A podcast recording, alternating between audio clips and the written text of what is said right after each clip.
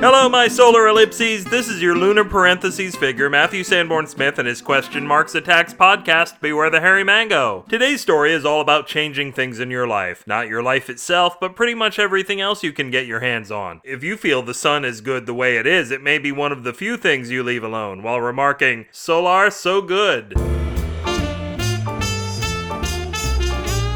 Solar So Good by Matthew Sanborn Smith.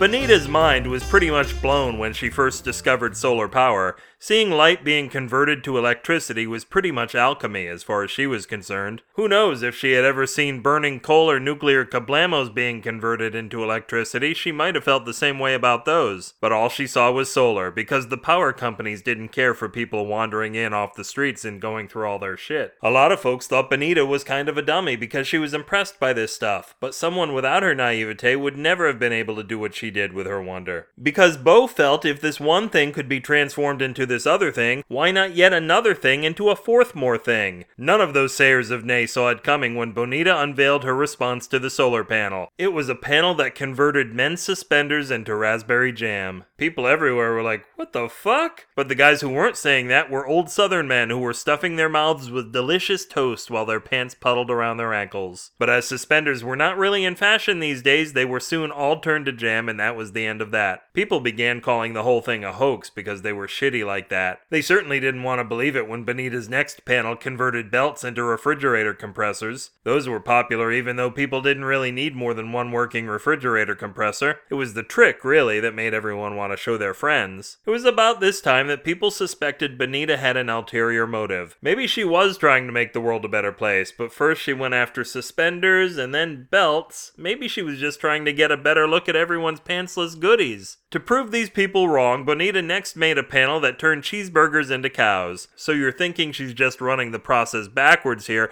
but they were all veggie burgers. So now what, chicken butt? And those chicken butts I just mentioned were completely meaty and she made them from sour grapes. But again, the critics were on her. Wasn't it interesting that there was not so much as a miniskirt covering those chicken butts, much less a pair of pants? And even those vegetable cows were running around with their big lettuce leaf ginas flapping around in the open air. Bonita was furious. She'd show everyone once and for all. She created a panel that converted the Earth's atmosphere into a pair of pants that covered the planet. With their dying breaths, the last generation of humans on Earth noted that the Earth pants fly was down and its Floridian peninsula was sticking out. If this story electrified your son, you can hospitalize him and other outlet on Savvy Offspring at the website of The Absence of Light, BewareTheHairyMango.com. Titter mockingly in the comments for this post, or Bailey mail me and won't Bill come home to us at Matthew at BewareTheHairyMango.com, or maybe we can coax him back with our delicious Irish cream at BewareTheHairyMango at gmail.com. That's right, Bill's into that type of thing. Whenever we attended an Addams family reunion, the SF and SF signal used to stand for Salacious Fester. He stuck more than light bulbs in his mouth, folks. Where do you think Lurch got his name. Twitter subterranean critters that all the most miserable worms follow me at twitter.com slash up with gravity. I'd like to think it's because my tweets are so interesting, but it's actually because I'm rich in nutrients. If commercials have taught me anything, it's that money is sexy. Please make me sexy through the donate button on the homepage. If that doesn't work, at least I'll have enough money to pay people to tell me I'm sexy. This podcast vomits in ultra slow motion from the collective gut of a thousand clowns all over the floor of their gaily painted tiny German car, which really needs to have its suspension looked at, and also now its carpeting of course, but in the meantime, no one is looking at the enormous cream pie that's being brandished by its sinister looking Creative Commons Attribution Non Commercial Share Alike 4.0 International License.